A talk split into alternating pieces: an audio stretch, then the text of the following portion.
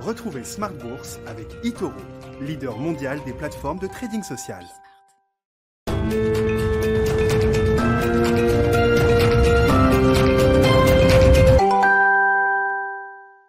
Et c'est parti pour Smart Bourse, votre double dose quotidienne de marché en direct sur Bismart, chaque jour à la mi-journée, 12h30, 13h, et le soir, la grande édition, le grand digest de l'information économique, financière et boursière pendant une heure à partir de 18h30. Au sommaire ce soir, un petit rebond pour commencer la semaine. Après la, consolidation de la semaine passée, les indices européens euh, démarrent la semaine dans le vert, plus 0,37% pour le CAC, un rebond qui s'est affaibli d'ailleurs dans les, derniers moments de cette euh, séance, un rebond qui a été soutenu notamment par le secteur bancaire qui aura été la vedette du jour sur les marchés européens. Vous aurez le résumé complet dans un instant avec Nicolas Pagnès depuis la salle de marché de Bourse Direct. Une semaine chargée hein, qui sera une semaine d'échéance trimestrielle sur, euh, sur les marchés de dérivés ce vendredi avec euh, d'ici là une séquence banque centrale très importante, la Fed pour commencer puis euh, les dernières enquêtes de conjoncture de cette année 2020 qui seront publiées mercredi un peu partout dans le monde. Fait marquant de cette journée également, la panne géante enregistrée par les services de Google. La maison mère Alphabet voit son titre à peu près stable au moment où on se parle à, Wall Street, mais c'est vrai que les, spécialistes notent que ce n'est pas la, la, durée de la panne, grosso modo euh, une heure, mais plutôt l'ampleur et euh, la largeur des services qui ont été impactés par cette panne. Le moteur de recherche Google lui a continué de fonctionner, mais tous les services associés au mail, Gmail a commencé par euh, Gmail, mais tous les services associés, Google Doc, Google Meet ou encore la plateforme de vidéo YouTube tous ces services-là ont été affectés pendant grosso modo une heure. Plusieurs millions de personnes évidemment ont été affectées par cette panne. Euh, c'est un petit rappel à l'ordre, effectivement, hein, des enjeux technologiques qu'il y a derrière ces plateformes. Rien de grave, je le disais, mais c'est quand même un des faits marquants de, cette journée. Le titre est à peu près stable euh, à Wall Street. Et puis, euh, dans le dernier quart d'heure de Smart Bourse, ce soir, le quart d'heure thématique, on parlera des small et mid cap, le retour de la surperformance des small cap. On voit un, un CAC small qui est positif depuis le 1er janvier avec une hausse de plus de 2% quand le CAC 40. Les grandes capitalisations perdent encore environ 7%. Et puis euh, évidemment, on reviendra avec euh, le gérant de Tocqueville Finance qui sera avec nous, Pierre Chang, sur le dossier Solution 30, le dossier chaud. Euh, c'est le dossier chaud du, du moment dans l'univers des small cap avec un titre Solution 30 qui est resté suspendu encore aujourd'hui.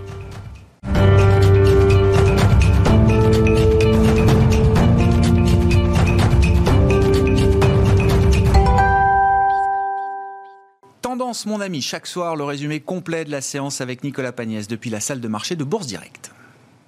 Clôture dans le vert ce soir à la Bourse de Paris. L'indice parisien gagne 0,37% à 5527 points dans un volume d'échange d'environ 3 milliards d'euros.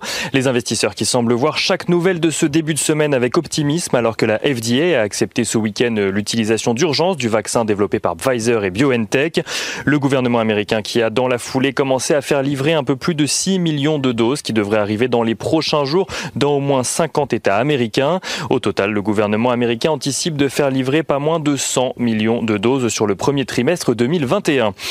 Une annonce qui vient renforcer l'espoir de voir l'épidémie réduire sa progression malgré les nouveaux records de contamination enregistrés un petit peu partout. L'Allemagne a notamment décrété un confinement partiel à partir de mercredi jusqu'au 10 janvier pour combattre l'épidémie. Plusieurs voix s'élèvent également en Suisse pour demander un confinement alors que le pays voit le nombre de nouvelles contaminations flamber depuis le début du mois de novembre.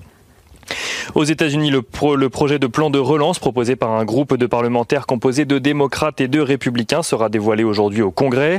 D'un montant de 908 milliards de dollars, il sera divisé en deux volets afin de lui donner toutes les chances d'aboutir.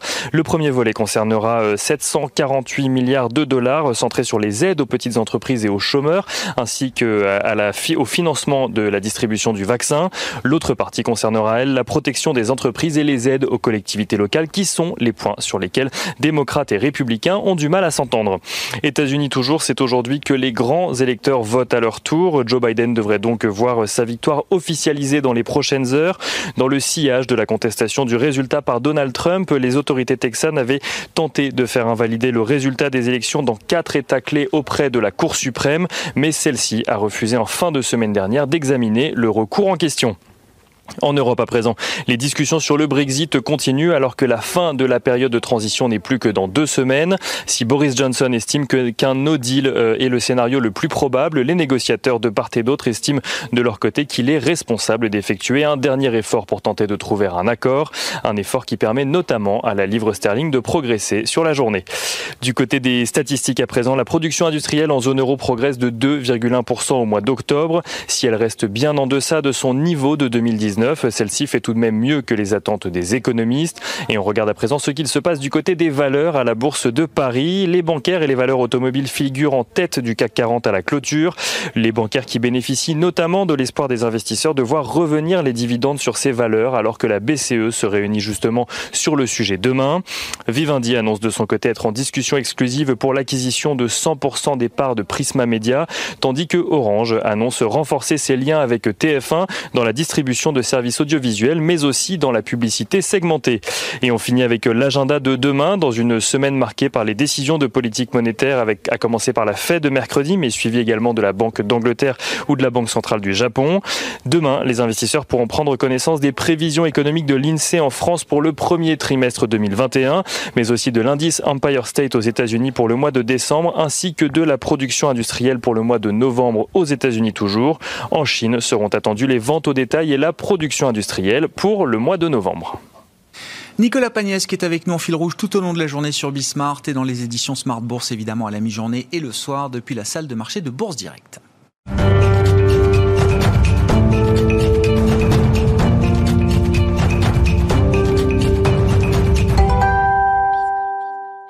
Trois invités avec nous chaque soir pour décrypter les mouvements de la planète marché. Bertrand Puif nous accompagne ce soir, gérant action chez Fidelity. Bonsoir et bienvenue Bertrand. Bonsoir. À vos côtés en plateau, Alain Pitous, le directeur de la finance responsable d'Ofi AM. Bonsoir Alain. Bonsoir Merci d'être là. Et Philippe Vécher qui nous accompagne à distance par téléphone, chef économiste d'Ostrom Asset Management. Bonsoir et bienvenue Philippe. Merci d'être euh, d'être avec nous. Philippe, je commence avec vous pour avoir un peu le, le cadrage macro là, des prochains mois de l'année 2021 pour dire les choses. Alors c'est vrai qu'on a eu ce matin euh, euh, l'exercice de de, prévision de la Banque de France qui nous dit que après une baisse de 9% du PIB français cette année, on peut s'attendre à un rebond de l'économie française de 5% l'an prochain. Que nous dit ce chiffre de 5% Est-ce que déjà chez Ostrom AM, vous êtes en, ligne avec cette, cette prévision de la Banque de France? Et qu'est-ce que ça nous dit de la, la dynamique de reprise? Est-ce que c'est une prévision euh, ambitieuse, conservatrice? Comment vous la jugez, euh, Philippe? C'est une, une, une, prévision qui n'est pas excessivement optimiste pour 2021. Euh, nous, on, est, euh, on a des chiffres à peu près identiques pour 2020, mais on est à 6% pour l'année prochaine. Donc, euh, avec un rattrapage un petit peu plus fort en début d'année. Ce qui est intéressant dans la prévision de la Banque de France, comme c'était le cas la semaine dernière dans les prévisions de l'OCDE, c'est 2022 qui est une, une année avec une croissance extrêmement forte.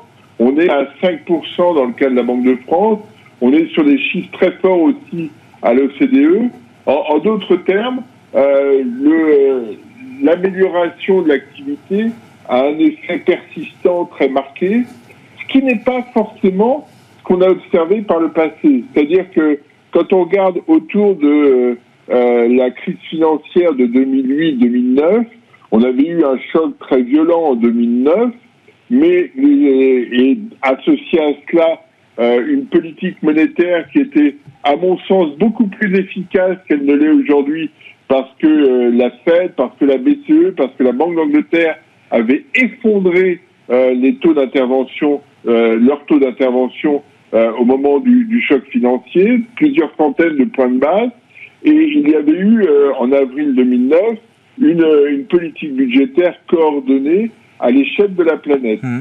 Là, on a euh, des banques centrales qui accompagnent le mouvement. Il n'y a pas eu de baisse de taux, un petit peu aux États-Unis, mais pas du tout dans l'ampleur qui était euh, observée en, en 2009, 2008-2009. Et les, euh, les, gouvernements ont aujourd'hui des politiques économiques qui ne sont pas coordonnées. On a une économie chinoise qui travaille pour elle-même. On n'a pas de plan de relance actuellement aux États-Unis. On est en train d'en fabriquer un en Europe indépendamment de tout le reste. Et on aurait, dans ces conditions, un choc euh, positif sur l'activité qui serait bien supérieur à celui de, de 2009.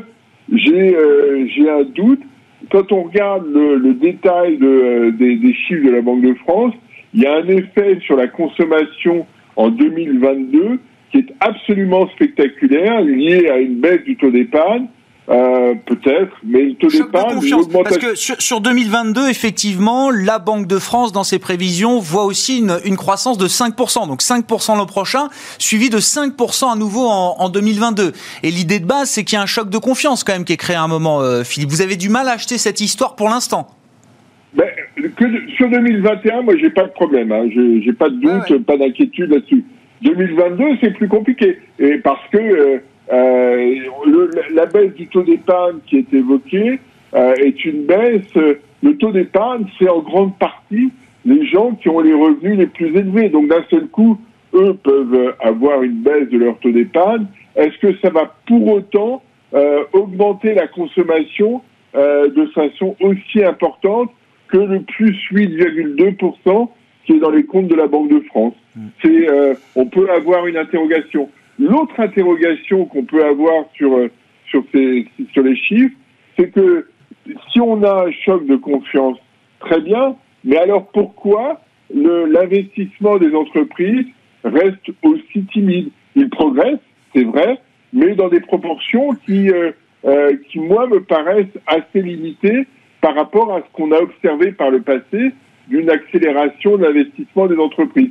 Donc, on, on met l'accent sur la consommation, très bien, mais euh, on attend surtout pour tordre le, profil du cycle beaucoup d'investissements, ce mm. qui n'est pas le cas. Donc euh, euh, le choc de confiance, bien sûr qu'il est là, et une bonne partie des prévisions qui sont faites par la Banque de France traduisent cette volonté d'avoir un choc de confiance.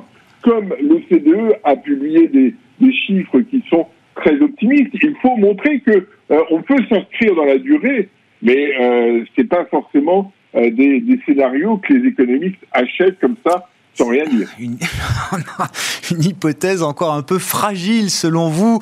Qu'est-ce qui vous intéresse, messieurs, Bertrand Puif, euh, Alain Pitous, dans ce, ce, cadre macroéconomique et ces questions économiques que se pose également euh, euh Philippe Wechter Jusqu'où est-ce qu'on peut imaginer des bonnes surprises économiques euh, l'an prochain et peut-être même jusqu'en 2022, Bertrand? Alors, à l'échelle des marchés, alors je pense que c'est important de se poser effectivement la, la question de 2022, mais c'est sans doute trop loin pour le marché. Je pense que le marché aujourd'hui, pour moi, je, je pense qu'il aura des soutiens économiques, euh, en particulier au premier semestre, puisque je n'imagine pas, même s'il y a une notion d'anticipation, avec un tel rebond des indicateurs économiques, euh, le marché baissé, euh, c'est clair. Par contre, la question se posera quand on arrivera vers la fin du premier semestre et qu'on commencera à anticiper le deuxième semestre de l'année prochaine, où les chiffres devraient être quand même moins forts, hein, de, ne serait-ce que par effet de base. Hein. Mmh. Euh, et donc là, on pourrait avoir un marché qui se met au mois de mai, juin, à anticiper un ralentissement ou du moins la dérivée seconde des indicateurs macro qui, qui, qui, qui s'inverse. Et ça, ça peut être effectivement quelque chose qui pourrait induire une consolidation peut-être significative du marché au second semestre. Après, effectivement, si les chiffres de la Banque de France sont réels euh, et, se matérialisent en 2022, c'est sûr qu'on aura à nouveau un rebond de la bourse. Euh, voilà, parce que c'est clairement pas le scénario que l'on a d'un point de vue euh, voilà micro quand on analyse les, les attentes de, de croissance de, de, bénéfices par action sur 2022. on n'a pas un scénario de 5% sous-jacent de croissance du, du PIB. Ça, clairement pas. Hein. On est plutôt sur quelque chose de 1,5 2%. Donc euh, c'est sûr que là, on aurait quelque chose de stratosphérique. Hmm. Mais je pense que c'est trop loin et euh, par rapport à la, vision du marché, euh, voilà, un, premier semestre où les choses devraient se passer correctement. après, on parlera de la rotation et de, du leadership au sein du marché. Pour nous, le risque, il est plutôt sur l'anticipation du deuxième semestre qui devrait avoir lieu effectivement courant mai, mai juin. Oui, c'est-à-dire que toujours avec l'idée que le marché anticipe de six mois ou plus peut-être, mais c'est au moment où les économies rouvriront totalement, deuxième partie de 2021, que le marché commencera à nouveau à se poser des questions. c'est ça, l'idée, euh, Bertrand. Tout à fait. Euh, qu'est-ce qui vous intéresse dans le cadrage macroéconomique là, des prochains trimestres, euh, Alain? Bah, En fait, je partage assez la vision d'une année 2021 qui commence très bien. Après, effectivement, on va voir ce que ça va donner. ce qu'on peut dire quand même, c'est que les banques centrales sont alignées. Ça, c'est quand même un point qui a beaucoup aidé dans la période mmh. récente. Hein. Ça a permis de soutenir quand même les marchés et les marchés de taux. Donc, c'est déjà la première chose. Après, effectivement, ce qui peut se passer, c'est au moment où ça repart, il y a des endroits où ça va repartir un peu plus vite, il va y avoir un peu de discrimination, même chose sur les secteurs, sur les entreprises, etc. On va avoir quand même un peu ce, ce mouvement qui va apparaître. Ce que disait Philippe, il aura pas, ce ne sera pas une reprise de, de même ampleur non, partout dans le monde, de, au sein de chaque non, secteur Non, on part pas du même endroit, ouais. et on part pas avec les mêmes dettes, on part pas avec la même capacité euh, à les soutenir. Donc euh, il peut y avoir quand même un moment comme ça, un peu de, de, de remise de, à zéro des compteurs. Mm. Et je pense que l'indicateur, ce sera les devises en fait. C'est-à-dire que on voit que bon, sur les marchés equity, c'est des hauts, des bas, ça bouge un peu, mais enfin bon, globalement, les, les, tendances sont plutôt pas mal depuis un paquet de temps. Sur les marchés de taux, on est avec des marchés, des taux qui sont quand même effondrés. Hein. On peut, euh, j'ai plus en tête le, le montant de, de dette euh, en dessous de zéro euh, sur 10 ans. Enfin, c'est ouais. colossal. Mais donc l'ajustement, il se fait aujourd'hui sur les devises. Ouais. Et donc c'est un peu euh, euh, un pays qui va un peu moins bien ou qui décollera un petit peu moins bien ou euh, une politique économique qui commence à apporter ses fruits, une devise qui s'apprécie ou qui se déprécie. Et ça, ça peut quand même euh, générer ce bruit et peut-être ces doutes qui peuvent à un moment donné venir un peu caper des croissances. imaginez une, un pays, une zone émergente qui, qui monte ses taux pour protéger sa devise à un moment donné. Bon, ça peut instiller des doutes. Voilà, c'est un peu des choses comme ça qui peuvent arriver. Mais euh, là, euh, on est sur un schéma euh, banque centrale, budget ouais. et en zone euro. c'est plutôt bien balisé voilà, jusqu'à horizon visible. Et en zone euro, on vous prend par la ouais. main et on vous dit voilà les produits qu'il faut lancer pour que l'épargne s'y déverse. Vous vouliez parler d'inflation, Alain? Ah oui. Vous mettez, dans les échanges de mails qu'on a pour préparer l'émission, vous m'avez dit il faut parler de l'inflation. Bah oui, ça fait Mais faire, Pour dire quoi? Qu'elle est toujours absente Qu'elle va revenir Grégoire, on se connaît depuis 2009. oui. oui. On peut dater. Hein. Euh, et ça fait depuis 2009 qu'on dit non, l'année prochaine, c'est le retour de l'inflation. Donc un beau jour, ça finira bien par arriver. Ah. Euh... C'est pas parce qu'on s'est planté pendant 10 non, ans. Bah non, au contraire. Que, non, non qu'on va se planter encore pendant non, 10 ans de ce point de vue-là. Non, non, mais quand je dis on, c'est tout le monde. Hein. Enfin, il y, a des, y a des mécaniques imparables. C'est-à-dire ouais. qu'aujourd'hui, euh, on déverse quand même des tombereaux de liquidités à travers euh, la planète finance. Euh, c'est a... un multiple par rapport à ce qu'on a vécu en 2008-2009. Ah, hein. strictement faut, non, mais pour, les, pour, voilà, pour avoir en tête quand même. Alors imaginez par exemple le, scénario qui reprend euh, effectivement avec une, un PIB en très forte croissance. Euh, et je pense que les banques centrales et les grandes zones géographiques vont pas euh, s'amuser à remonter, à laisser les taux remonter tout de suite. Donc on pourrait avoir comme ça une période un peu euh, de, de, reflation, enfin bon, et quelque chose quoi qui se passe un petit peu sur certains segments.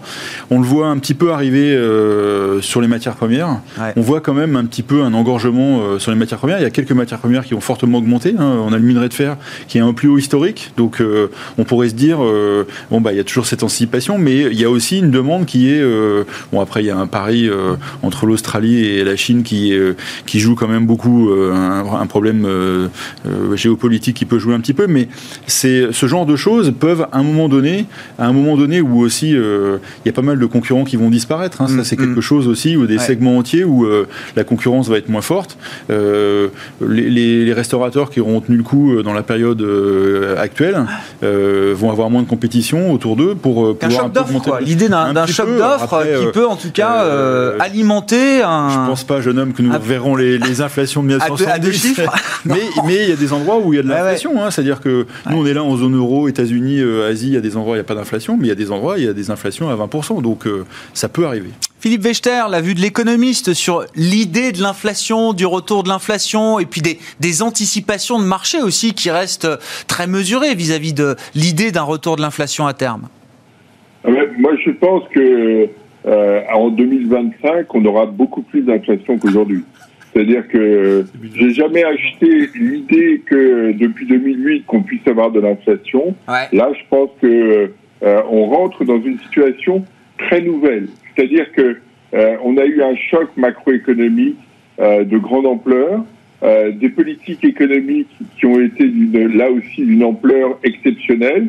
Pas, pour l'instant, pas d'une efficacité aussi forte qu'attendue, mais on arrive vite au bout du, du raisonnement. C'est-à-dire que on voit bien quand on regarde la hausse de la dette publique en pourcentage du PIB en 2020 pour les pays développés, jamais euh, ça n'a progressé aussi rapidement.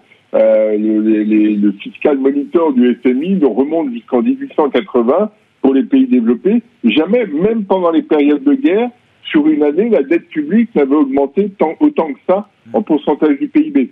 Euh, les, les, banques centrales ont vu leur, leur bilan s'accroître d'une façon spectaculaire. En d'autres termes, on a eu là un ajustement lié aux politiques économiques. Moi, je pense que demain, on aura un ajustement qui sera davantage sur le secteur privé et avec associé à cela plusieurs choses. Le premier, c'est que quand on regarde l'économie globale, on s'aperçoit que euh, par exemple, la, Chine a un effet d'impulsion sur l'Europe très faible aujourd'hui.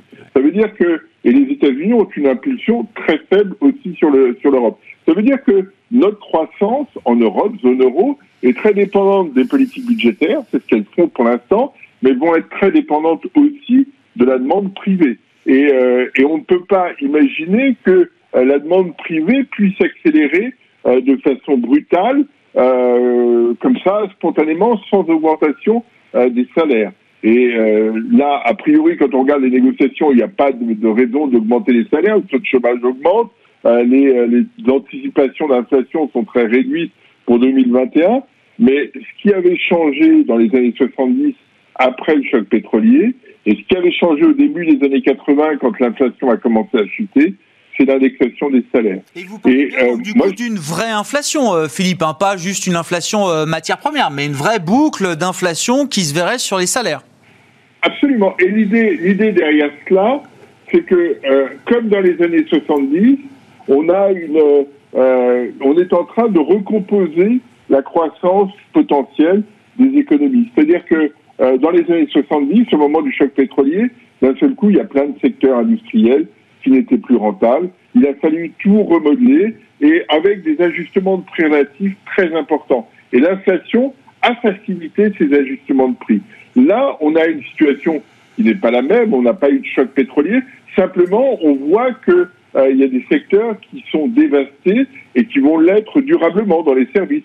Je pense à l'hôtellerie au, transport aérien. Ce sont des secteurs qui vont euh, qui sont obligés de réfléchir autrement. On a d'autres secteurs qui vont euh, progresser, qui vont être les supports de la croissance euh, demain. Et donc là aussi, on va avoir des ajustements de prix relatifs et l'inflation permet d'améliorer les choses. Et dans ce, dans ce contexte-là, euh, s'il faut reconstruire, reconstruire la croissance potentielle, eh bien, il est important d'inciter ceux qui travaillent à travailler un peu plus. Et là, vous avez, si vous avez un peu une, une indexation des salaires vous ne perdez pas de pouvoir d'achat, vous pouvez même avoir quelques gains de pouvoir d'achat. Par contre, vous sous-indexez euh, les pensions des retraités et donc vous euh, euh, modifiez la répartition des revenus au bénéfice de ceux qui travaillent, ceux qui doivent reconstituer l'activité économique, la croissance potentielle, au détriment de ceux qui sont à la retraite.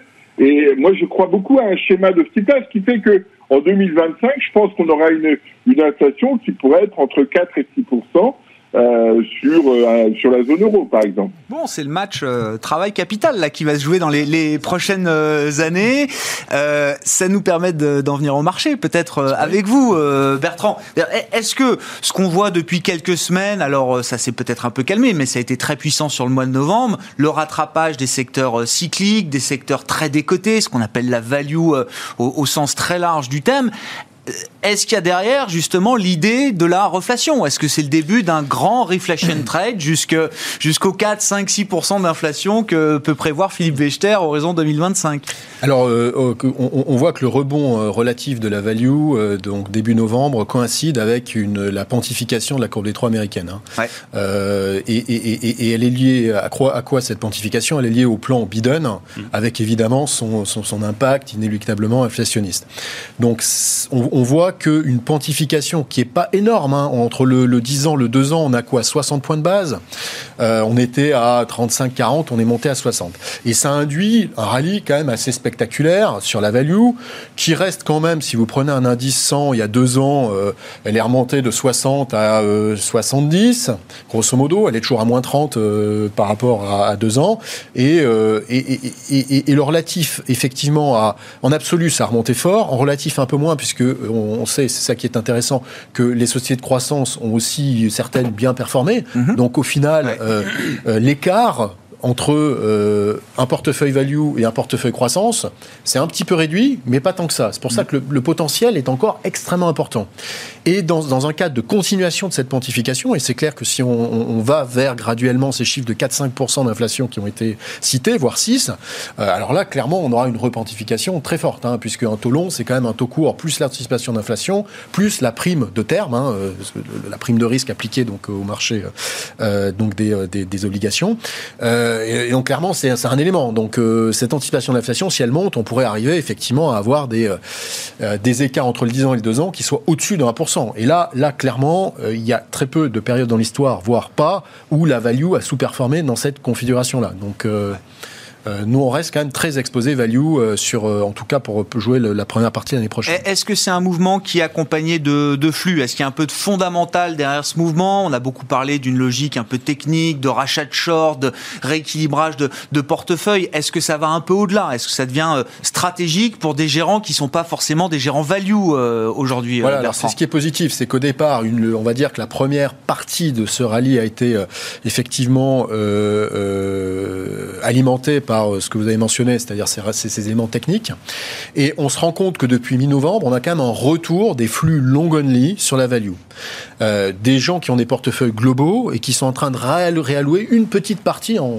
C'est une fraction, hein. C'est ça, c'est quelques hein. pourcentages dans un portefeuille. Imaginons par exemple que vous ayez un, un, un portefeuille qui réplique l'indice américain, vous avez 30-35% de techno et vous avez 5% d'énergie. Hmm. Donc pour enlever ne serait-ce que 10% de, de, votre porte, de, de, votre position en, techno, il faut acheter euh, 3,5%, 3 à 3,5% de quelque chose qui fait que 5% de l'indice. Donc vous avez un effet d'entonnoir aussi.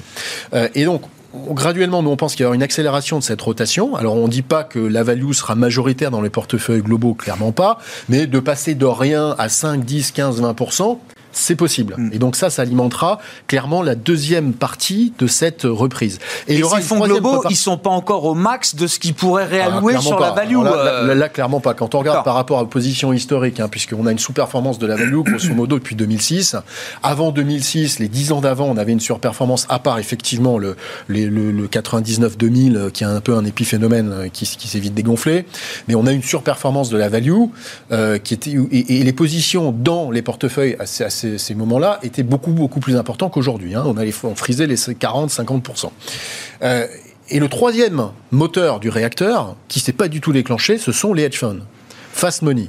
Ces gens-là, euh, on avait fini leur année, mois de juillet, mois d'août, mois de septembre pour certains, ils ferment leur position, ils ont fait énormément d'argent, ils ont surperformé massivement les indices en étant longs sur la qualité, sur la technologie, mm. sur la croissance. Ce qui avait le plus rebondi dans la première phase de rebond. Et ils n'ont pas rejoué en fait les erreurs du passé, ils n'ont pas réouvert des positions à trois mois de la fin de leur exercice. Mm. Donc, par contre, l'année prochaine, et on sait que les hedge funds, eux, ils sont gérés à l'année, hein, ils sont, on regarde leur performance année, il va falloir qu'ils ouvrent des positions à partir du mois de janvier. Et donc, pour moi, il est clair que dans leur position, il y aura beaucoup plus de value qu'il n'y en avait au début de l'année, euh, de cette année. Les décisions d'investissement pour certaines catégories d'investisseurs sont encore à venir, vous voilà. dites. c'est ces gens-là qui font beaucoup de la, liquidité, si vous voulez, au jour le mm. jour sur le marché. Donc, le jour où les, les hedge funds vont vouloir se repondérer pour, nous on pense en début d'année prochaine sur la value, là encore il va y avoir une accélération. Alain, Alain Pitous, directeur de la finance responsable d'OFIAM, comment vous regardez cette, partie du marché dit value? La question étant, est-ce que ce, cette partie du marché peut bénéficier elle aussi d'une prime ESG Parce que c'est vrai que quand on incarne un peu la value, bon, il y a, y a, les banques, euh, il y a le pétrole et gaz, les ressources de base au sens large, euh, les materials, euh, matériaux de construction, etc. Et c'est vrai que c'est pas toujours les secteurs, sans doute pas, qui ont les meilleurs scoring ESG, notamment sur le E de, de ESG est-ce qu'il y a quand même euh, une forme de réconciliation qui peut advenir? Puisque les, les flux SG, je termine là-dessus, sont sans doute des flux qui guident beaucoup de décisions d'investissement aujourd'hui et, et sans doute encore plus demain. Alors euh, pourquoi, pourquoi ces flux ESG euh, se portent sur certaines valeurs et pas d'autres euh, Je pense qu'il y a vraiment une vision très long terme. C'est-à-dire que là, on quitte complètement le monde de la finance d'aujourd'hui avec des algo trading en permanence. On n'est pas du tout, du tout là-dedans. Donc ça, c'est la première chose. Et quand on se projette comme ça, on regarde quand même la qualité parce que c'est aussi, enfin, les, choses, le serpent se mord la queue un petit peu mm. avec le ESG. C'est-à-dire que ce qu'on constate, c'est qu'au bout d'un certain temps, les valeurs bien notées ESG sont aussi des valeurs qui qui ont une meilleure visibilité, qui ont plus de croissance, qui, ont, qui payent moins cher le capital, et à un moment donné, ça se retrouve quelque part dans le cours boursier, parce que vous faites des augmentations de capital plus facilement, vous pouvez acheter des collègues plus facilement. Donc il y, a, cette vision-là très long terme. Après, nous, on sépare plus tellement le marché en value euh, croissance en fait. C'est-à-dire que au sein de la croissance, il y a des entreprises qui nous qui commencent à nous poser des questions. Hein. On pense au Gafa. Il y a des moments où on se pose vraiment des questions sur leur sur leur avenir extra-financier. On le voit, euh, les nuages s'amoncellent autour d'eux. Hein. Facebook, euh, Google par certains aspects. la plupart ont des vrais problèmes de gouvernance et à un moment donné, ça finit souvent mal quand même. Hein. C'est c'est souvent quelque chose qu'on retrouve. Donc la croissance, oui, mais pas n'importe comment non plus. C'est-à-dire qu'à un moment donné, les choses s'arrêtent. Alors la finance va jouer beaucoup mais euh, l'extra-financier va, jouer beaucoup. Et même chose sur le, ce qu'on appelle la value aujourd'hui, c'est-à-dire que au sein de la value, et ça on y croit vraiment très fortement, c'est aussi, ça fait partie de nos thèmes, hein, euh, on réfléchit à des fonds euh, pour, pour être dans ces thèmes aujourd'hui qui sont pas tellement ESG. Euh, e hein, euh, on, pense à l'énergie, on pense au transport, on pense au bâtiment, des choses comme ça. Qui, euh, Parce que c'est une partie de la solution aussi. Ah bah bien sûr. Quand on est dans bah, l'urgence climatique, ah comme bah, le décret de l'ONU après, après la signature il y a 5 ans des accords de Paris. la transition énergétique, elle va plus se faire avec le secteur pétrolier qu'avec Google. Hein c'est mécanique, c'est-à-dire que c'est eux qui émettent aujourd'hui. Et alors là, je pense effectivement qu'il y a au sein de ces secteurs-là des gagnants de demain qui vont faire, qui vont faire une recovery par rapport au retard qu'elles ont pu accumuler mhm. depuis des années. Euh, et qui vont faire une croissance énorme parce qu'elles vont se repenser complètement. Donc, euh, et donc, ils seront investissables par des gérants qui les excluent aujourd'hui. Mais en fait, ce qui se passe, euh, c'est euh, nous on raisonne vraiment euh, pour nos clients institutionnels. Alors il y a des fonds thématiques, je mets ça de côté, mais un mandat institutionnel, il peut pas être absent des, grands secteurs de la côte, même si aujourd'hui ces secteurs ont baissé en poids relatif par rapport à ce qu'ils présentaient précédemment. Et nous, ce qu'on va faire dans ces secteurs-là, on va prendre les meilleurs, on va prendre les meilleurs élèves et on élimine les plus mauvais. Et puis on remonte comme ça, on, remonte le, le, niveau auquel de nos exigences tous les ans pour faire nos investissements de demain. Et qu'est-ce qu'on constate en faisant ça, c'est qu'on constate deux choses. C'est que ce sont des gens qui sont finalement plus résilients. Les gens qui sont bien notés ESG, même dans un secteur médiocre, sont des gens qui sont plus résilients, qui ont une stratégie vraiment long terme et qui se projettent euh, en faisant, en utilisant leur cash flow, qui était jusqu'à peu de temps, euh, on pourrait parler de Total, on pourrait parler des grands du, secteur, qui euh, ont un, cash flow exceptionnel. Il y a deux ans, ils n'imaginaient pas d'arrêter l'investissement ah et d'arrêter les dividendes. Là maintenant, bon, ils n'arrêtent toujours pas les dividendes, je vous rassure, ne vous inquiétez pas, tout va bien. Ils n'ont pas coupé chez contre, euh, le, le, shift commence à se faire. Et euh, j'entendais euh, le patron de Total samedi qui disait que bah, loup, c'est-à-dire qu'ils vont pas aller là où la production coûte trop cher. Donc mm. eux ont intégré ça et ils vont faire de l'énergie renouvelable. Les grands acteurs de l'énergie renouvelable sont parmi ces éléments-là. On pourrait parler aussi de l'automobile, je finis là-dessus. Oui, bien sûr. L'automobile, euh, c'est un secteur, il restera. Enfin, il va y avoir des nouveaux, c'est assez paradoxal, on n'y pensait pas. Hein. On a vu Tesla apparaître, bon, c'est pas un grand acteur historique de, de l'automobile. Et puis dans les autres, il y en a qui sont euh, qui réfléchissent, qui font de l'investissement massivement pour euh, aller vers l'hydrogène, pour aller vers autre chose que ce qui existe, qui existe aujourd'hui, et qui fera un énorme changement. Donc euh, c'est ces acteurs-là qu'il faut trouver. C'est intéressant, ça veut dire que la, value finalement, c'est pas uniquement des secteurs ou des boîtes qui sont en déclin structurel, complètement disruptés, incapables de se réinventer. Non, c'est pas que ça. Ça peut être aussi ça, mais c'est pas que ça, C'est vrai que pour nous, en tout cas, hein, il y a quand même certains secteurs qui resteront boudé par les investisseurs USG. Je pense au tabac, je pense aux jeux, voilà, je pense aux armes, vous voyez. Et puis bon, la problème après, c'est où on met le curseur dans les armes? Airbus, il y a 30% d'armement. Est-ce que c'est trop? Ou est-ce que c'est ça passe, etc. Juste pour le tabac, deux secondes. Hein. C'est, on parle de beaucoup du Covid, c'est 1 600 000 morts. Le tabac, c'est 8 millions de morts par an. Donc euh, ça explique aussi euh, pourquoi on s'acharne les enjeux sur ce secteur. Il y a des enjeux. Non mais c'est euh, intéressant parce que vous citez Airbus. Est-ce que, est-ce que, est-ce que, à contrario, l'ESG est prêt à regarder de manière peut-être plus large, plus bienveillante certains secteur euh, euh, cyclique, très gourmand, consommateur, avec une empreinte énergétique aujourd'hui euh, carbone encore très forte. Est-ce qu'à l'inverse, il va regarder différemment peut-être des, des, secteurs dits de croissance qui étaient des, des darlings de la cote aussi hein? Voilà, donc clairement, voilà, clairement Airbus, il y a un point d'interrogation hein, par rapport à ça.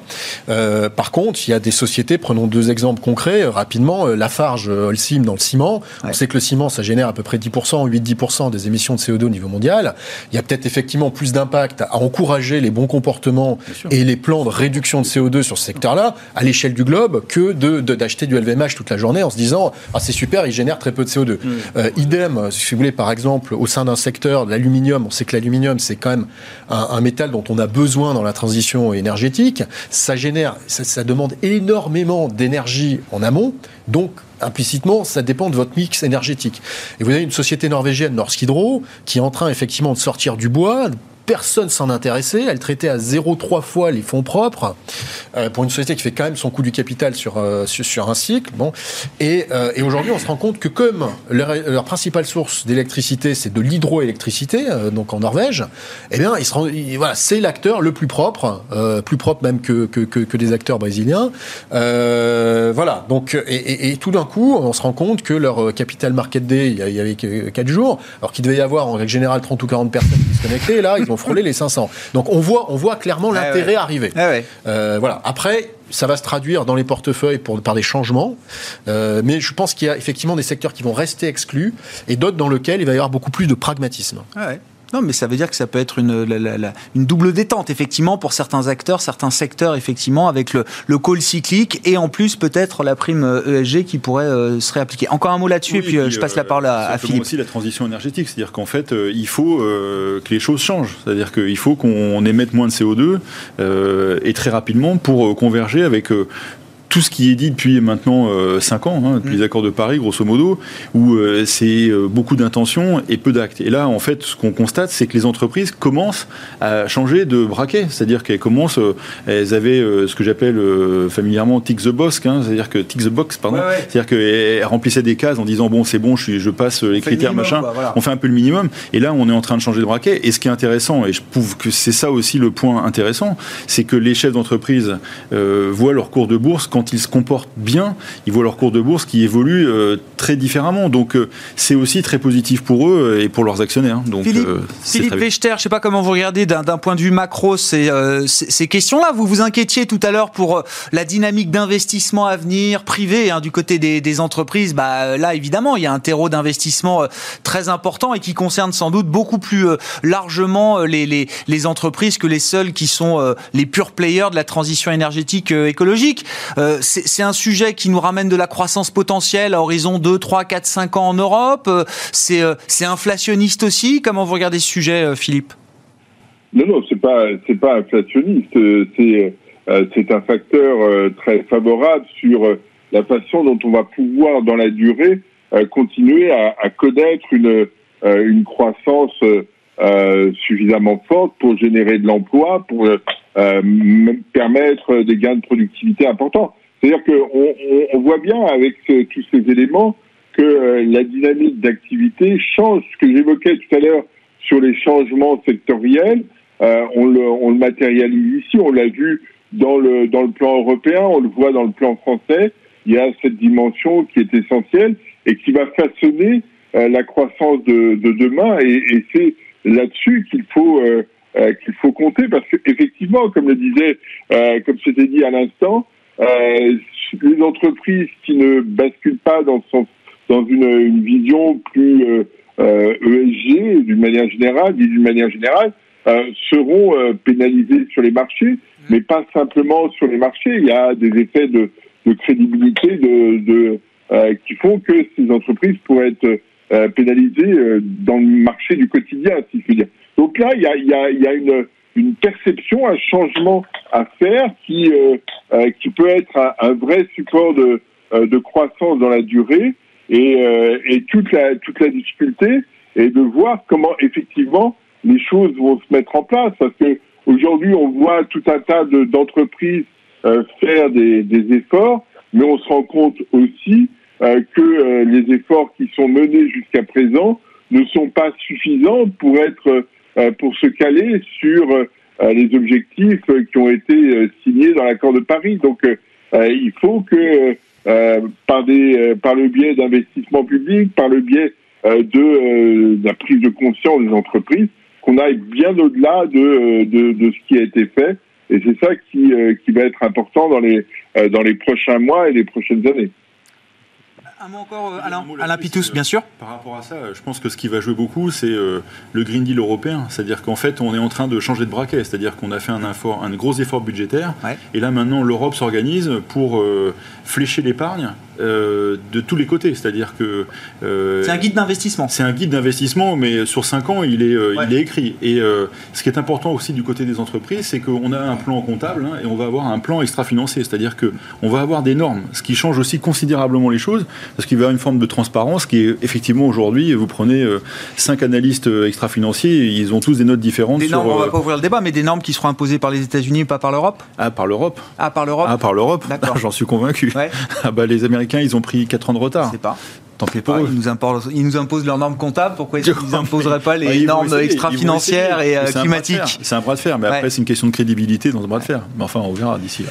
Euh, bah, je change de, sujet parce qu'il nous reste 5-6 minutes. Philippe Vechter, je repars avec vous. Est-ce qu'on parlera encore des négociations Brexit euh, l'an prochain autour de la, de la future relation commerciale entre le Royaume-Uni et l'Union Européenne? J'ai pris un pari personnel en disant qu'au moins jusqu'en juin 2021, on en parlera, Philippe juste, juste un point quand même sur l'aspect euh, euh, sur l'aspect climat. La Banque centrale européenne va avoir un rôle très important à jouer et, va, et veut jouer un rôle très important pour infléchir euh, la situation et pour définir elle-même euh, un cadre euh, très, de, dans lequel on, on évoluera. Donc on, on, sortira un peu des, des références américaines.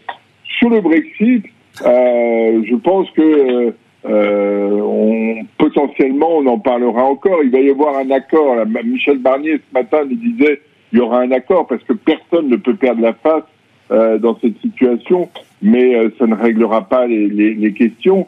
Et, euh, et la, la, difficulté que va avoir la Grande-Bretagne euh, dès le 1er janvier prochain va être importante et, et probablement que les, les Britanniques, face à cette difficulté, euh, vont venir à la table des négociations en disant euh, aidez-nous euh, parce que on, quoi qu'il arrive, qu'il y ait ou qu'il n'y ait pas de, de, deal, de toute façon, les Britanniques vont souffrir de la sortie de l'Union européenne. Ils ne seront plus, quoi qu'il arrive, dans le marché unique.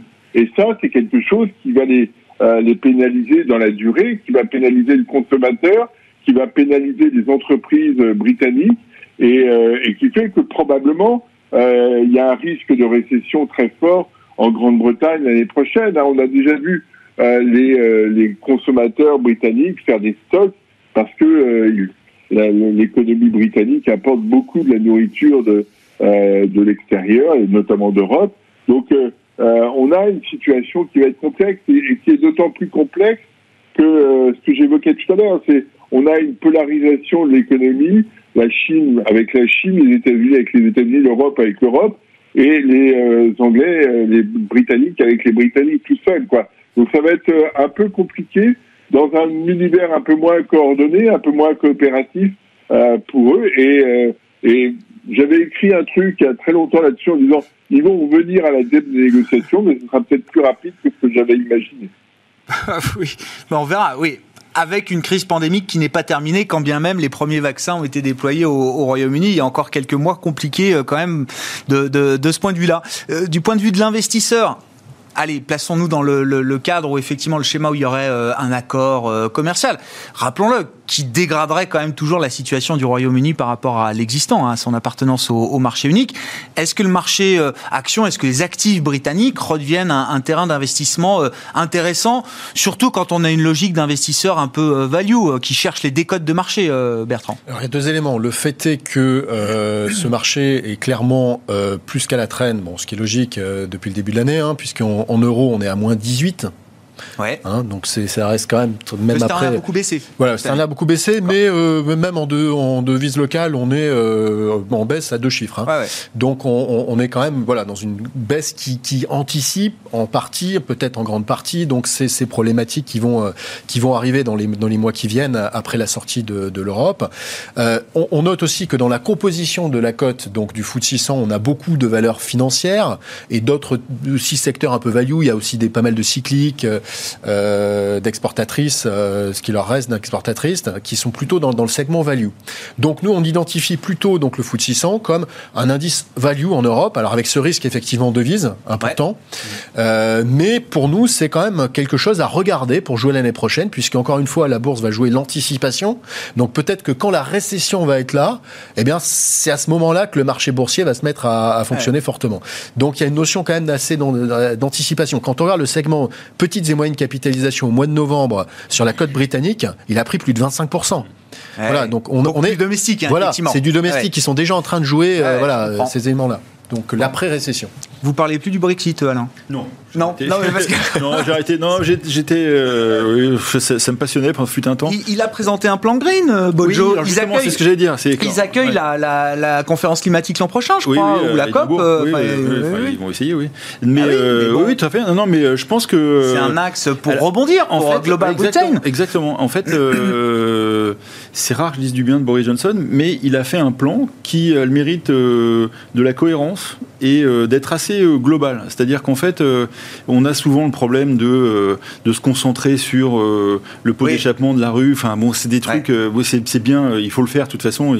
Il faut faire feu de tout bois. Enfin, je sais pas si c'est une bonne expression d'ailleurs pour parler du climat, mais enfin, il faut vraiment avoir une vision globale et je trouve que le, plan, ouais, son plan euh, a le mérite d'exister. Alors après, par rapport au marché, moi je, je pense qu'effectivement, c'est un marché qui est extrêmement contrariant, le marché britannique, qui est quand même assez, euh, pour nous, euh, pauvres continentaux, qui avons du mal à regarder ça, c'est pas forcément évident.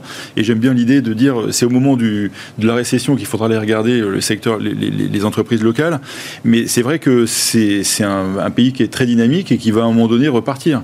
Mais les c'est ce qu'on disait tout à l'heure, c'est-à-dire que c'est au moment de la reprise. Là, pour le moment, tout le monde fait pareil. Enfin, on, on, on, injecte, on injecte, on injecte. Le problème, c'est au moment où ça va repartir, euh, on a amputé le, le monde entier de euh, d'une partie de la croissance potentielle euh, pour très longtemps. Mm. Et nos amis britanniques, et c'est pour ça que bon, ils font pas trop les malins sur la discussion.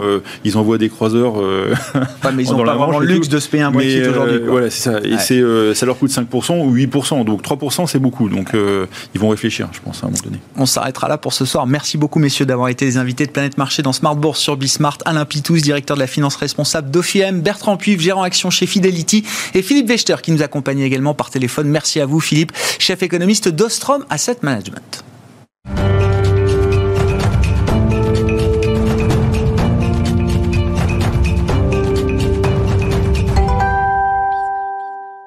Le dernier quart d'heure de Smart Bourse, c'est le quart d'heure thématique. Le thème du jour, c'est le thème du retour des petites et moyennes capitalisations boursières. Le CAC Small est positif depuis le 1er janvier quand l'indice large, le CAC 40, perd encore 5, 6, 7%. si on exclut les dividendes, on doit être à moins 7 au 1er janvier. On parle de ce sujet avec Pierre Chang, qui est gérant chez Tocqueville Finance. Bonjour et bienvenue euh, Pierre. Bonjour. Euh, il y a deux sujets en fait. Hein. Il y a les small cap et puis bien sûr le sujet Solution 30. On, on gardera quelques minutes pour l'évoquer euh, avec vous. Mais je voulais qu'on commence quand même par euh, cette surperformance retrouvée des, euh, des small caps françaises, euh, notamment sur cette deuxième partie d'année 2021. Qu'est-ce qui se joue derrière? Est-ce que c'est un mouvement beaucoup plus global, européen, voire mondial? Voilà, quels sont les, les moteurs et les, le rationnel de cette surperformance des small caps en cette fin d'année? Ben Là, depuis le début de l'année, les small caps, si on prend le CAC Small par rapport au CAC 40, à vendredi soir, depuis le début de l'année, c'est un indice qui est 9% devant le, CAC, le CAC 40. Euh, mais l'essentiel de cette surperformance, elle, a été réalisée en fait depuis le 9 novembre, date à laquelle on a eu le fameux résultat clinique, enfin les partiels du, du vaccin. Et donc là, on a pris 8% d'avance hein, avec le CAC Small par rapport au CAC 40. Donc ça a été fait sur une période assez, assez courte. Et donc pourquoi ça surperforme C'est simple, c'est simple, enfin, c'est euh, habituel sur les small caps, c'est que ça amplifie les, les, euh, les phases de marché. C'est-à-dire quand les marchés montent, les small montent davantage et quand ça baisse, elles baissent davantage. Donc ça, c'est le premier élément. J'aurais une volatilité peut-être un peu plus euh, exacerbée. Et deuxième élément, on a également eu un peu de, de collecte cette année. de, enfin, on a eu un premier trimestre vraiment grosse décollecte et historiquement, la, la, la collecte a un impact plus important sur les valeurs, sur les petites valeurs parce qu'il y a moins de titres qui s'échangent en bourse. Et donc, voilà. Donc, euh, mais dans une moindre mesure, l'impact collecte, mais le principal, c'est vraiment, voilà, quand on a confiance en l'avenir, on a tendance à aller chercher des small caps. Alors, je comprends, mais quelle chance vous donnez au, mouvement désormais? Il euh, euh, y a le retour des flux, il y a le côté bêta, effectivement, sensibilité euh, à la hausse du, marché des, small caps. Est-ce que c'est juste des mouvements un peu tactiques de, court terme qui ont été joués par le marché, ou est-ce que, encore une fois, il y a un rationnel un peu plus fondamental? Parce que on se connaît depuis un moment, Pierre, et c'est vrai que les deux, trois dernières années ont été compliquées pour les small caps, mais à chaque fois vous rappeler que historiquement, c'est une classe d'actifs, un segment de marché qui surperforme année après année les grandes capitalisations euh, boursières. Exactement. Donc en fait, ce qu'on a eu, c'est que là, c'est donc depuis euh, entre mai 2018 et septembre 2019. Les small caps ont sous-performé de manière euh, assez dramatique euh, parce qu'on est dans une phase de décollecte sur les marchés. Une phase de décollecte assez forte et ça, ça a pénalisé voilà, pendant un an et demi, on va dire. Euh, voilà. Mais si on revient mai 2018, donc c'est le, début, de, cette la sous-performance, ben, les dix années qui ont précédé, c'est les, les small font deux fois mieux que les larges en bourse, hein, dividendes réinvestis tout compris. Hein. Donc, euh, je veux dire, c'est une, c'est une surperformance qui est historique, qui est fondamentale. Qui il, y a, il y a plein d'exemples. Hein. Je veux dire, il y a, là, cet été, par exemple, on a eu en, en juin, juillet, on a eu une, rafale d'OPA sur des small caps. Vous voyez, donc euh, ça, c'est aussi un, un moteur euh, énorme. Et également, je dirais aussi, il y a un, autre élément qui, je pense, va être de plus en plus puissant, c'est l'orientation de l'épargne domestique vers les valeurs moyennes. Donc là, nous, on a eu la, la loi Pacte, hein, et qui va porter ses fruits dans les prochaines années. Donc nous, on anticipe quand même euh, avec le plan épargne, enfin les, les, les, les, plans d'épargne retraite pour les salariés. Et, ils peuvent avoir des. Euh, l'employeur peut, réduire son forfait social s'il oriente, si le salarié oriente une partie sur les fonds PAPME par exemple. Et donc ça, ça va être très puissant, ça va être progressif, très puissant, ça va alimenter la collecte. Logique aussi, moi j'y crois beaucoup à, cette tendance de long terme aussi. Mm. Sur, le plan des fondamentaux, alors on n'a pas le temps de passer toute la, toute la cote au, au, screen, bien sûr, mais euh, c'est des boîtes qui sont dans quel état de, santé financière euh, aujourd'hui? Il, y a des, il y a des situations euh, désastreuses, très inquiétantes pour la suite. Est-ce qu'elles ont plutôt réussi à tenir financièrement jusqu'à présent en espérant le, retour de la, de la, croissance, de chiffre d'affaires, des résultats? Mais là, j'ai envie de dire, cette année, les, ceux qui étaient mal en point ont, sont enfoncés. Quoi. Donc l'exemple un petit symbolique, c'est Europcar, hein, qui a vraiment voilà, complètement dérouillé sur, sur le, Covid. Sinon, globalement, elles sont toutes très très bien sorties grâce au, grâce au PGE, grâce au chômage partiel. Je veux dire, elles ont toutes traversé. Et je veux dire, les winners sont devenus encore plus forts et les losers encore ont, perdu du terrain. Voilà, donc c'est vraiment un peu le. Cette année, c'est une accélération de tendance. Hein. Je veux dire, c'est vraiment le, le, thème du, de, de cette crise sanitaire, c'est les accélérations de tendance. Donc j'ai envie de dire, voilà, les, les champions. Donc, euh, par exemple, aujourd'hui, vous avez encore euh, quelques titres qui sont des champions, qui sont encore euh, très très bas dans, dans, dans la côte, comme Voyageurs du Monde, par exemple, ça reste une société vraiment de grande qualité qui est encore un peu pénalisée. Donc il en reste encore quelques-unes à, aller piocher pour l'instant. Bon, verra, vous reviendrez, on parlera plus en détail peut-être des perspectives 2021. Je voulais qu'on garde effectivement 5 minutes pour parler du dossier Solution 30. Alors peut-être rappeler ce que, ce que représente Solution 30 dans le monde des, euh, des small et mid cap tous les gérants français euh, sur des fonds small et mid cap ont ou ont eu à un moment du solution 30. C'est ce qu'on appelle une darling de, euh, de marché. Euh, pourquoi? Faut rappeler quelle est l'histoire de croissance, d'hyper-croissance de solution 30. Et puis, ça fait effectivement en moins de deux ans, coup sur coup, des graves crises de confiance qui euh, se matérialisent encore euh, aujourd'hui depuis la semaine dernière. Là. Donc Solution 30 à la base, c'est une société qui faisait, qui maintenait des, euh, des matériels informatiques pour les entreprises. Et en fait, ils ont, au fur et à mesure, ils ont essayé de, bon, ils, ont eu l'intelligence, je veux dire, de trouver à chaque fois de multiplier les verticales, c'est-à-dire les, les, les, manières d'intervenir, et de toujours surfer sur la tendance. Donc leur métier, c'est quoi? C'est les, les techniciens du dernier kilomètre, c'est-à-dire qu'ils ils viennent, ils apportaient un service technique sur, euh, dans, chez les particuliers, dans, dans les entreprises, etc. Donc, euh, vous pouvez maintenir un parc informatique, vous pouvez également installer la fibre, par exemple, vous pouvez installer une borne pour une voiture électrique. Mm. Et donc, ils ont l'intelligence de multiplier les verticales au fur et à mesure de leur histoire, et donc à toujours surfer sur une méga tendance. donc, avec en plus une réglementation qui les a, euh, qui allait dans leur sens. Voilà, le processus d'innovation et puis la réglementation qui allait dans leur sens. Exactement. Donc, ils ont pris le, chemin de, enfin, ils ont surfé sur sur la vague de la fibre, de l'équipement fibre. Et ça, ça a vraiment été le déclencheur de leur croissance. Euh, et surtout, ce sont des gens aussi qui emploient souvent des gens peu qualifiés, des, personnes peu qualifiées dans des bassins d'emploi un peu sinistrés. Mm. Donc, ils recrutent beaucoup. Donc, ils sont très portés par les politiques, par exemple, dans le nord de Paris, euh, en Seine-Saint-Denis, etc. Ils sont, ils, sont, ils sont reconnus pour pouvoir être des employeurs assez, assez, assez, importants. Et donc, euh, voilà, c'est ça la success story. Et puis, ils ont surfé sur, sur la fibre. Donc, la fibre, maintenant, l'équipement fibre en France, c'est un gros sujet. Et, quand on regarde dans l'avenir, il y a plein de catalyseurs pour cette histoire parce qu'ils sont aussi présents en Allemagne. L'Allemagne démarre son équipement en fibre. Là, ils viennent de mettre un pied au Royaume-Uni, pareil. L'Italie, la Pologne. Donc, ils ont plein. Maintenant, ils sont en train de voir. Ils sont aussi les plus gros sur leur secteur et ils arrivent à acheter des petits acteurs pas chers. Alors qu'eux se payent cher en bourse historiquement. Donc, c'est, on appelle ça, voilà, une, une histoire de croissance externe relutive, quoi. Voilà. Donc, ça, c'est vraiment la darling. D'autant plus qu'à chaque fois qu'ils publient, ils publient bien. C'est jamais décevant. Et le management a une capacité aussi à communiquer qui est très, euh, qui, qui parle bien au marché. Donc les marchés comprennent euh, l'histoire et c'est voilà. Et aujourd'hui, on se demande si tout ça est bien réel. Je, vais un peu vite, hein, mais parce qu'il faut, il nous reste euh, trois minutes. Mais c'est voilà, c'est le, problème, c'est la crise de confiance.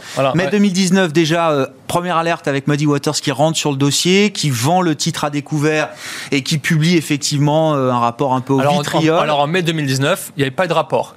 Pourquoi? Parce que en fait, ils étaient, ils avaient déjà en 2018, ils avaient attaqué Casino avec un rapport. Muddy Waters. Et Muddy Waters. Hein. Et donc ils étaient en instance sous investigation de l'AMF sur l'histoire casino. Donc, en fait, ce qui s'est passé, c'est qu'ils ont franchi les 0,5% de short et ils ont été obligés de discloser leur position. Et donc, du coup, ils n'ont pas sorti de rapport parce qu'ils étaient sous investigation de casino. Il n'y avait pas une note Donc, à l'époque, il n'y avait pas eu. Donc, tout le marché s'est interrogé qu'est-ce que Moody Water cherche aux solutions 30 Donc on s'est posé plein de questions parce qu'à l'époque ils étaient en normes luxembourgeoises, donc ils ont passé. Et donc le, management là-dessus a pris beaucoup, a pris une énorme conscience et a fait tout un travail de, transparence parce que à l'époque ils étaient en normes comptables luxembourgeoises, ils sont passés IFRS, ils ont complètement remodelé la gouvernance avec un conseil de surveillance, un directoire, des comités d'audit, comités de rémunération.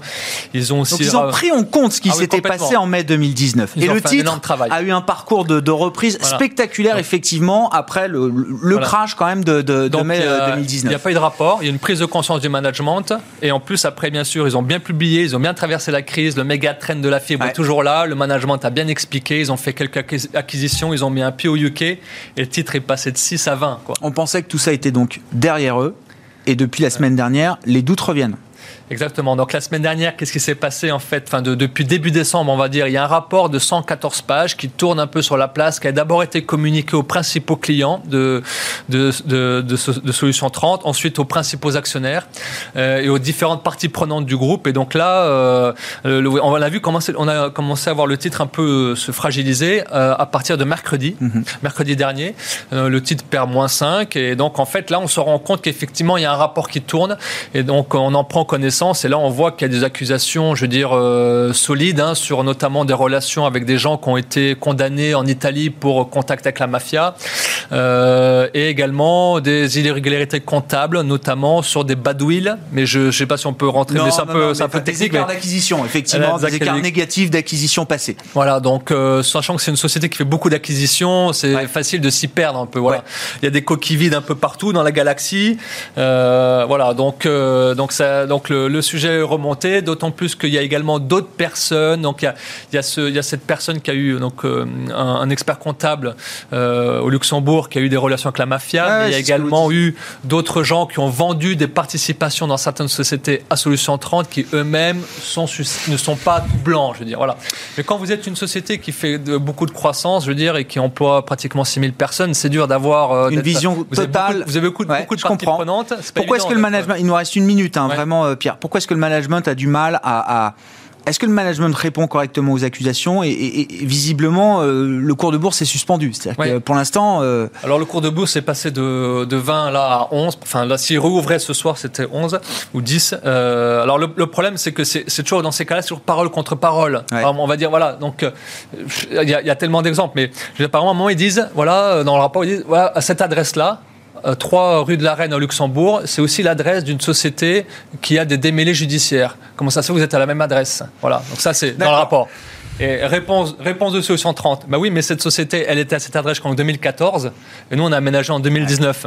Voilà. Donc maintenant, Woody Butter peut répondre, blablabla. Bla, bla, et là, c'est la, la, le bon, ping-pong. C'est la spirale, quoi. on est parti dans la spirale. Donc, nous, nous, on est on ne peut pas savoir. Ouais. Et si on prend l'exemple de Wirecard, c'était des falsifications de signatures, vous voyez. Ouais. Donc comment nous, on peut, en, en tant qu'investisseur, savoir On va suivre. Évidemment, pour l'instant, le, le, cours de bourse est, est, toujours suspendu. Le titre est toujours suspendu à, à la Bourse de Paris. Merci beaucoup d'être venu nous voir, Merci. Pierre. Pierre Chang, gérant chez Tocqueville Finance, avec nous dans Smart Bourse ce soir.